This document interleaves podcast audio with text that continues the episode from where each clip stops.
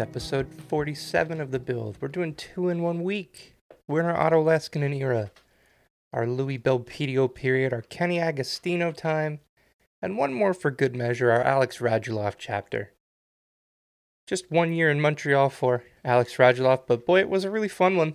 Um, I made the mistake of buying a Radulov jersey during the winter of that season um, at the NHL store in New York City. Uh, and to be honest, I don't really regret it. It was a fun guy to have around. It's a neat novelty jersey. Um, a fun 47. But since then, that one's, I mean, even with that one, everyone who's worn that has been one and done. So, anyway, that's enough of that bit. We have a potentially franchise altering night to recap for the Montreal Canadiens. So, we are just going to jump right into that. Montreal had the fifth overall selection in the 2023 NHL entry draft. And they have selected defenseman David Reinbacher. After much speculation, Montreal goes with the guy that we've kind of heard connected with them since the draft lottery. After an afternoon of mixed signals coming out of Nashville, where the Canadiens were allegedly very impressed with Michkov, they went with the guy that they likely had their eye on as soon as they lost the Bedard sweepstakes. Um, so fifth over fifth overall, Montreal took David Reinbacher. Man, that was a really rough moment for Carey Price, huh? I mean, we'll get to the actual ramifications of the pick in a second. I have no idea what happened there with Carey Price, but good on Kent Hughes for stepping in to save him. Uh, my internet cut out right as the Sharks pick, you know, was announced and they had they interviewed him, and it came back just in time for the Canadiens pick. But I thought it had crashed again during the pick. Um, not exactly what Habs fans wanted to hear or how they wanted to hear it. Um, so let's let's just get into this, huh? I want to couch two very separate ideas from one another because David Reinbacher is going to be a very good NHL player. Most scouts and most of the data analysts seem to believe that. I believe that in in them, you know, presenting those ideas. And I want to chat a little bit about the kind of player Montreal is getting in Reinbacher. But before all that, I kind of want to talk about the idea of the value of that pick and how the Canadiens handled it because I think it's telling in a lot of different ways we sort of had the idea that Montreal was going in this direction at pick five. That's why, you know, the Canadiens were rumored to be shopping that pick around to move back in the top 10, grab more assets, potentially get the guy they want anyway. Ultimately, they decided not to make those trades. I know Philadelphia was interested at, and they, they held pick seven, where they ultimately ended up drafting Matvey anyway. And I know fans are a little upset because they think, you know, probably at the time that Montreal could have gotten David Reinbacher at seven while picking up other assets from Philadelphia along the way.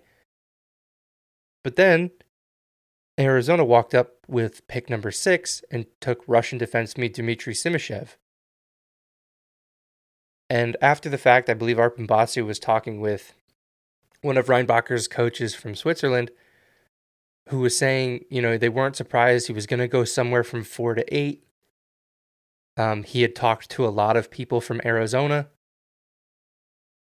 So it's not out of the question to believe that the Coyotes had their eye on Reinbacher and would have taken him at pick, at pick six. And that they were going to go defenseman no matter what. The trade offers that they got for pick five were not enough for them to feel like they could part ways with what they think they're getting in David Reinbacher. That's how I am compartmentalizing what I saw and what I heard on Wednesday night. Not only to to hold the pick and not move it, but to make the pick that they ended up making. Which brings me to the feelings that I have about the use of that pick with no connection to the merits of David Reinbacher as a hockey player. This pick represented a lot of pain for this franchise. Another bottom feeding season where not a lot went right. It's the second straight season with no real hope of playoffs. Next year will be a third. I don't think there's really any chance that this team is going to improve enough even if they're all healthy, to compete in a very competitive Eastern Conference and a very, very competitive Atlantic Division. And I don't think that's the expectation of anyone, right? Like, I don't think I'm breaking new ground by telling you guys that they're probably not a playoff team next year. But this draft represented an opportunity to exchange that pain for a potentially franchise altering player. At the fifth spot, Montreal was going to either get one of the centers if the teams ahead of them went off the board, which sort of happened with, with Adam Fantilli falling to three, but picks one through three were picks one through three just in different orders. So no one no one slid to the Canadiens at five. So Montreal was either going to get one of the centers if one of the teams above them went with, say, David Reinbacher or even Matvey Michkov, or they were going to have the chance to draft a potentially generational winger in Matvey Michkov. To not leave with one of those, and only Matvey Michkov was available in that moment, so to not leave with the the the generational I don't know if he's generational. He's probably in that same tier with Bedard, but that very, very, very highly talented offensive powerhouse in Michkov who was available in that moment. It is very hard, if not impossible, for me to feel anything other than underwhelmed and disappointed. Which sucks because it's a situation that this team has put David Reinbacher in and I'm not saying that the team, you know, has to bend to the will of the fans because that's not that's not the case. They're not going to make the picks just because they want us to make the picks. But it stinks that David Reinbacher's put in this situation. And I, I do think that he's he was probably valued around that spot in NHL circles. But he's always going to be compared to the player they passed on which which stinks. It's just going to be really hard to overcome. It feels like a pick for need, and not just a we need a defenseman pick, but it was a pick for a right-handed defenseman, which are valuable in the NHL, no doubt. But drafting for need is is not something that good teams do, especially with higher end, you know, higher value picks because your needs change year over year. When when Reinbacher gets here in a year or two, the needs might shift. Yeah, that that need for a right defenseman might might still exist. But they might learn in a year or two or three that they really they really needed a player like Matvey Michkov to to, you know, kick this offense into a new gear. Because you know what you know what else is a need for this Canadiens team now and in the future? Goals. It can't just be Cole Caufield scoring 40 every year, and the next pl- closest player is probably Nick Suzuki coming up around 30. Ryan Prout on Twitter put together a chart of every team's last 82 point players, essentially your point per game guys. The Habs' last player to do that was Alex Kovalev in 2007 2008. And unless Suzuki or Caulfield or Dach or Slafkovsky take massive, unprecedented steps forward in the near future, that is going to stay that way.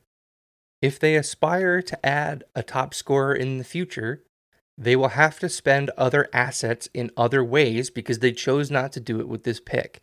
And we can argue about the merits of that and, you know, which which kind of piece is harder to find in the trade market or the free agent market. I'll be honest, I feel like we see a whole lot more top defensemen get moved than we do, you know, franchise altering offensive talents capable of 80 plus points. Again, it's not impossible to do, but it's expensive.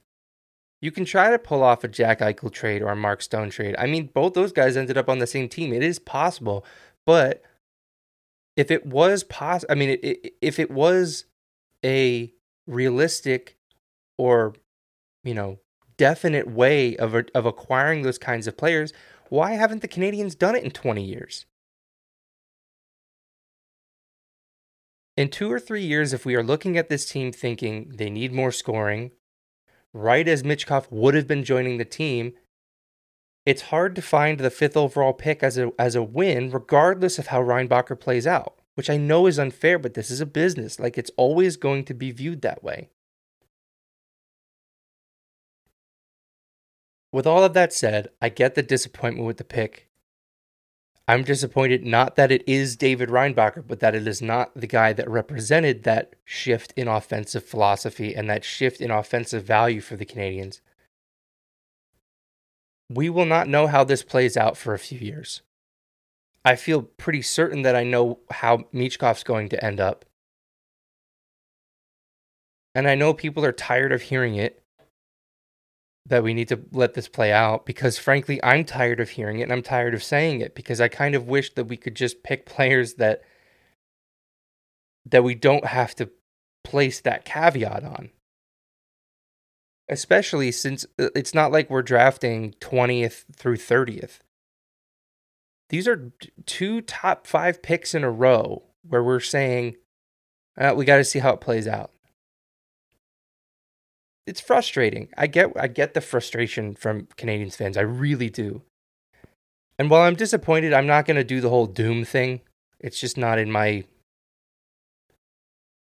I if I, you know, if I do that sort of thing, this whole podcast kind of goes out the window, right? Cuz the whole point of this is to is to catalog how they're going to build a winner. And progress isn't linear. I understand that. But with with all of this being the with the point of this entire podcast being that I believe that one day they will do that. One thing this pick did change was my expectations for this rebuild. Picking Matvey Michkov would have been a sign that this is going to take longer.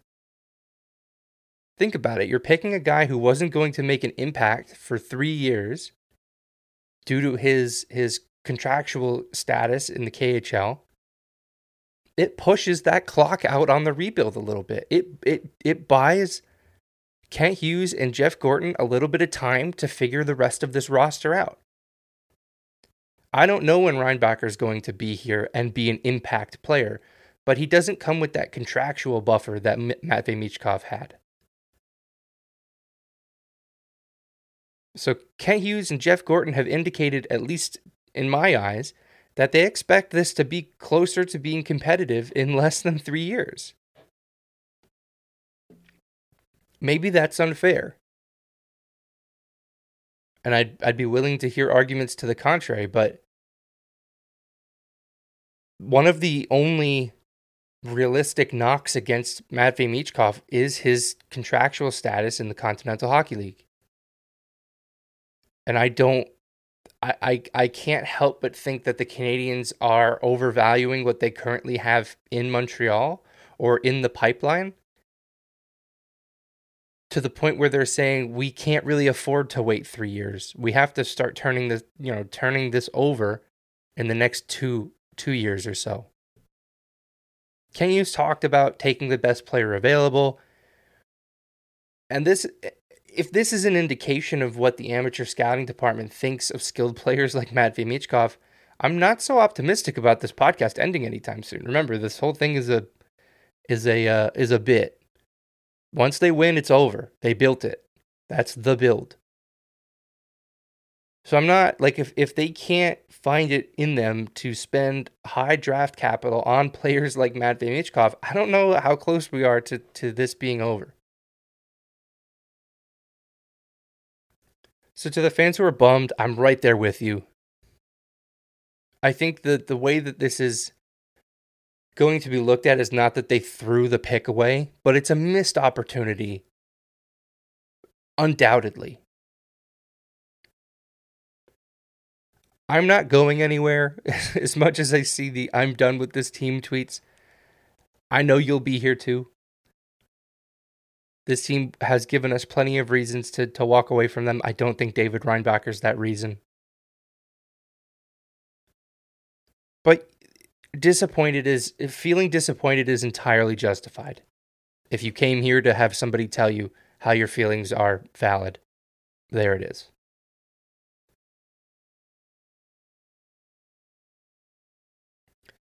So with that, let's uh, actually talk about the player the Canadiens get in David Reinbacher.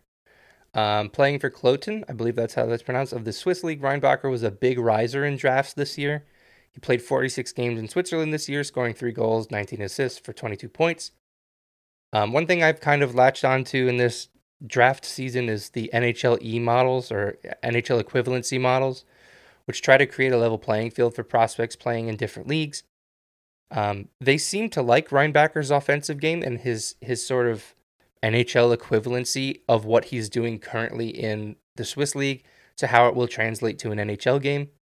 Um, Womax on Twitter, who recently joined the Montreal Force of the PHF as a data engineer, so congrats, Max, was uh, sharing some charts from the, the Draft Digest. Um, that model seems to think Reinbacher is a sure NHLer and a pretty good chance of becoming a star at about 56%. Uh, Patrick Bacon of Top Down Hockey was a little more optimistic about his future. His model makes him a sure NHLer and a 66% chance of becoming a star. He also had Reinbacher ranked fifth in this model. So he notes on Twitter he represents solid value here for Montreal. Just, you know, you I think that you can't with Reinbacher, you can't make the argument that the Canadiens are bucking the analytics trend. It seems like there's there are statistical models that back his draft position. If those models aren't your thing, here's some scouting words. Um, Corey Pronman in The Athletic, who's sort of been right on the money with what the Canadiens have done the last two years with their first round picks. Um, he said David Reinbacher was a top four defenseman for his NLA team this year. He had the second most productive draft season by a player in, a, in NLA history, behind Auston Matthews, and the best by a defenseman. Uh, he was a top player for Austria at the 2023 World Juniors he played regular minutes for Austria's senior team at the Deutschland Cup. He played for Austria's U20 team at the uh, 2022 World Juniors as well. He adds he's an excellent all around defenseman with standout mobility, strong gap control, high level of compete to win pucks back. Uh, he can skate the puck up the ice or pass it. He's not dynamic with the puck, but he is already making plays like a pro at a very young age. The Elite Prospects 2023 draft guide has this to say his game rests on a projectable, rock solid defensive uh, foundation. As opponents attack through the neutral zone, he gaps up early, builds speed, going backwards to match that of the puck carrier, takes away the middle of the ice with his stick, and closes with force once he's registered support. As I alluded to earlier in my conversation about drafting for need, Montreal has a need for a top pairing right handed defenseman. So it seems like we can cross that off the to do list for the time being. And in doing so, they add to a pretty decent stable of defensemen coming into their professional careers in Kaiden Guhle, who's already a season deep into his, as is Justin Barron and Jordan Harris. Um, and Logan Mailloux and uh, Lane Hutson are going to be here sooner rather than later. So the defensive structure of this team seems to be uh, the strength of this roster, you know, projecting it out a few years. Um, they have some good offensive players, but it's not incredibly deep. Um, but the defense really looks like it's going to be a, a, a shining, you know, piece for the Canadiens, and that's not even considering, you know, Michael Matheson, who's still here, and will I would imagine the Canadiens would like to keep him beyond his current contract. Um, it doesn't take into account Jonathan Kovacevic, who's been a fantastic, um, you know, find on waivers for the Canadiens. It doesn't take into account Arber Xhekaj. Does he take a step next year and and sort of solidify himself as as part of this, you know, defensive rotation moving forward? And I'd be lying if I said a potential Hutson Reinbacher first pairing of defense didn't excite me. That's something that, you know, we're looking around the league and uh, looking especially around the conference at teams stockpiling offensive assets up front. There, you'd be hard pressed to find a, a team who, you know, they, they will have strong defensive options. Like Buffalo's going to have, you know, Owen Power and Rasmus Dahlin. Um, New Jersey, they just drafted, I believe, was it Simon Nemec that they picked? I can't even remember at this point. Um, so teams are also taking that into account. But the Canadiens have some really strong depth on defense, and not depth in the sense that they have third pairing guys who are always going to be third pairing guys, but you know, a top to bottom really strong defensive core. Um, you know, going back to that potential Lane Hutson, David Reinbacher pairing, Reinbacher might not be dif- dynamic with the puck, but Lane Hutson sure is. That seems like one of those defensive pairings you'd make in like NHL 06, where like when you put a, an offensive defenseman with a defensive defenseman, like the chemistry just like boosted both of their their play, their like overall rate ratings. I feel like that's the sort of real life application of that.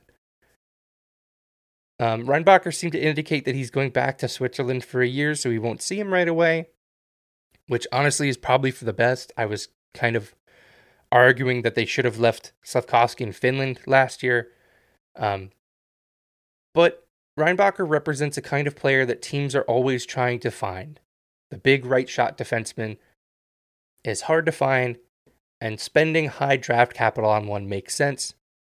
The immediate comparisons in that department, not only as a you know, a, a spending high draft capital on a player, but also the kind of player you would spend dra- high draft capital on are, is Moritz Seider.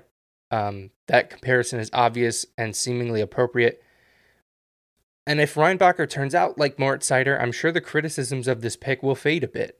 They'll always be around because I, I really do believe in, in the abilities and future of Matvey Michkov. But if Reinbacher turns out to be a surefire number one defenseman with with with star potential, it's it's definitely something the Canadiens are happy with. The Canadiens fans are happy with. It's easy to see why the Canadiens fell in love with this player and refused to trade the opportunity to pick him. Um, you know, they're taking a big bet, like not on the player, because I think the player is a really safe pick. His floor is safe. Teams seem, eh, you know, around the league, around the, you know, the the scouting communities, they seem to be convinced that he is an NHL defenseman. But the, so that that doesn't put the bet on the drafting of him. It puts the development on the the or, puts the yeah, I just gave it away. It puts the, the the bet on the development team to be the difference maker. To take guys like Reinbacher who have a safe floor and help that player reach his full potential. The risk here is not creating an NHL player. He probably already is going to be that. It's creating an impact player and a franchise cornerstone.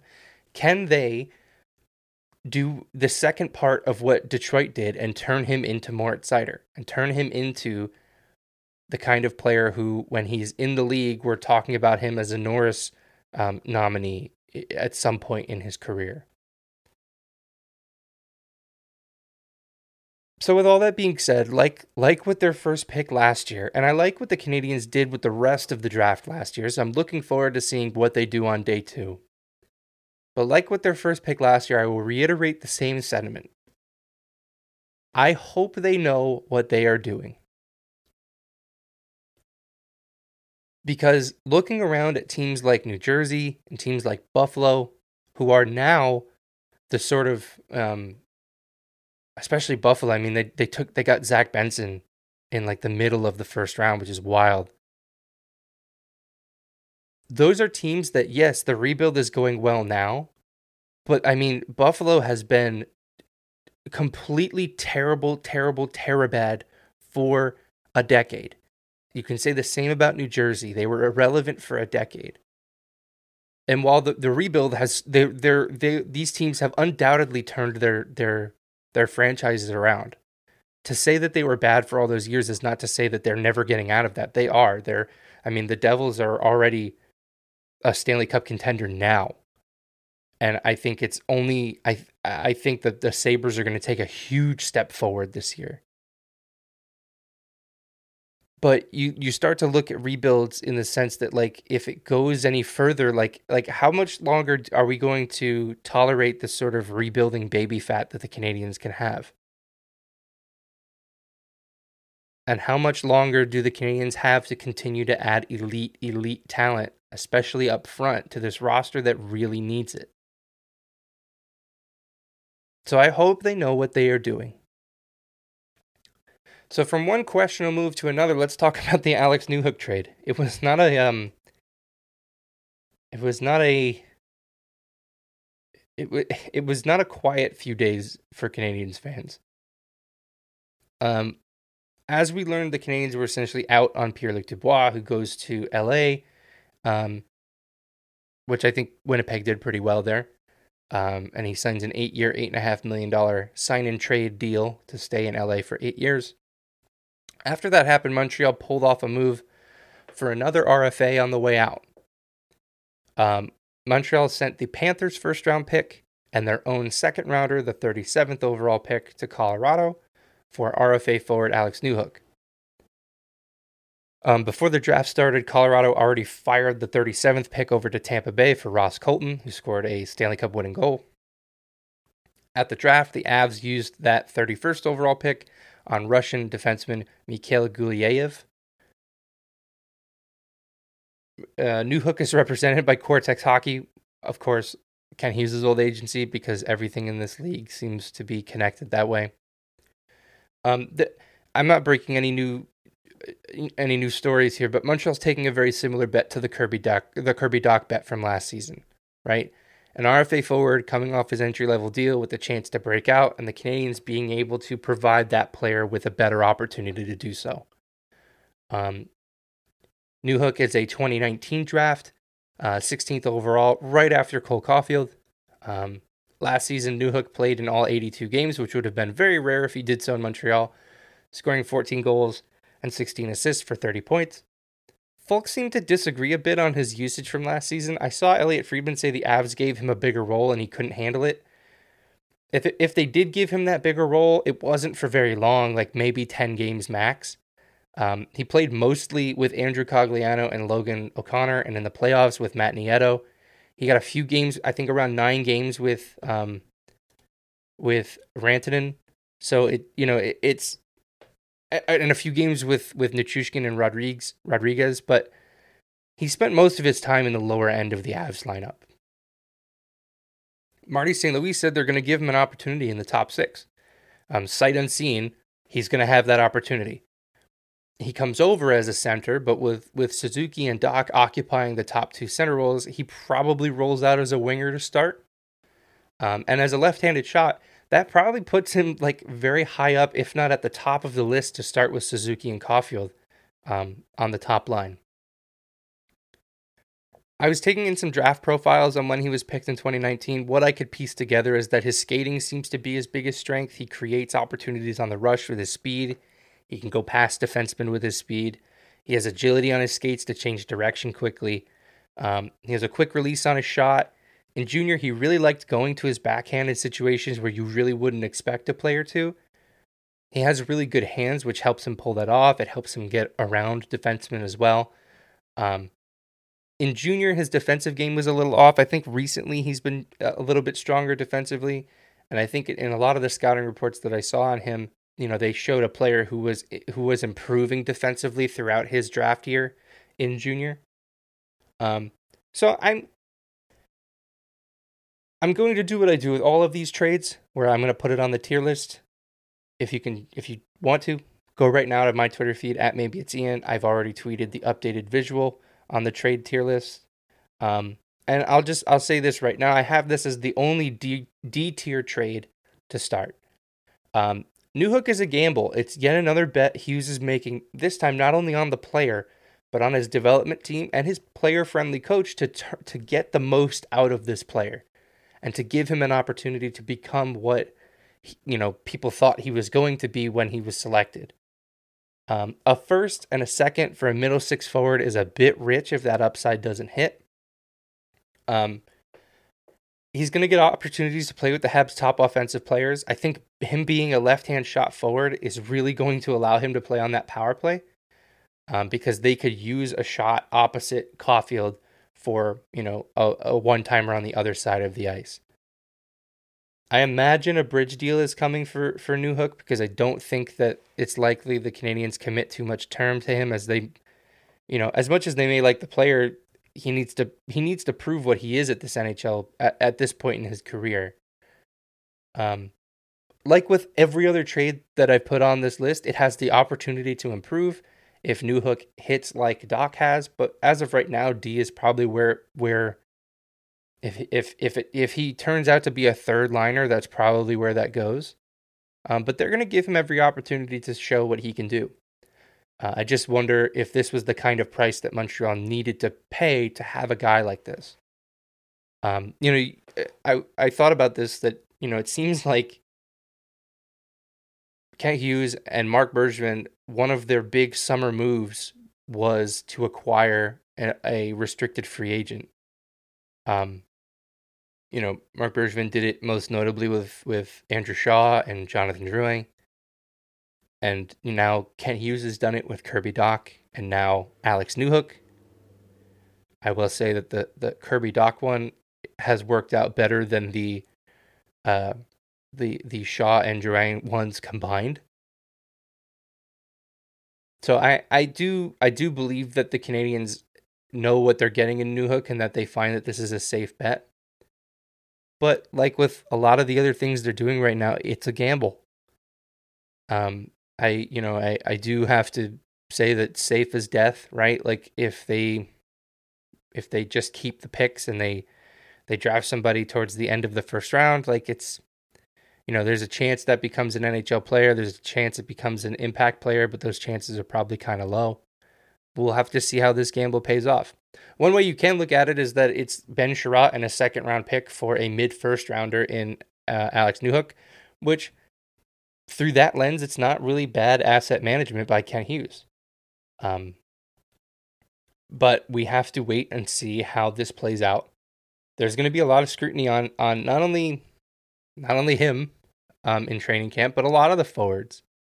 Um, assuming Rafaël Harvey-Pinard is back, which I don't have any reason to believe that he's not, uh, he's going to be under pressure to repeat what he did last year and likely do so in the bottom six of the lineup. Juraj Slafkovsky, he's going to be under immense pressure to um, play up to that first overall tag. Josh Anderson's going to be under pressure to sort of repeat what he was doing towards the end of last season because towards the end of last season, he was playing some of the best hockey we've seen him play.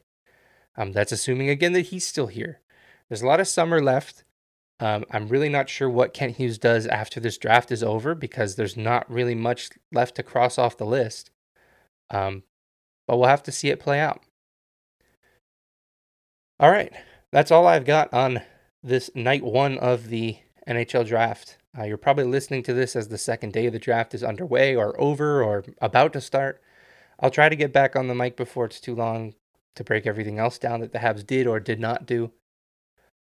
Until then, thanks for listening. I know some of you guys probably came here expecting me to either make sense of what the Canadiens did on Wednesday or yell and scream about why it's bad.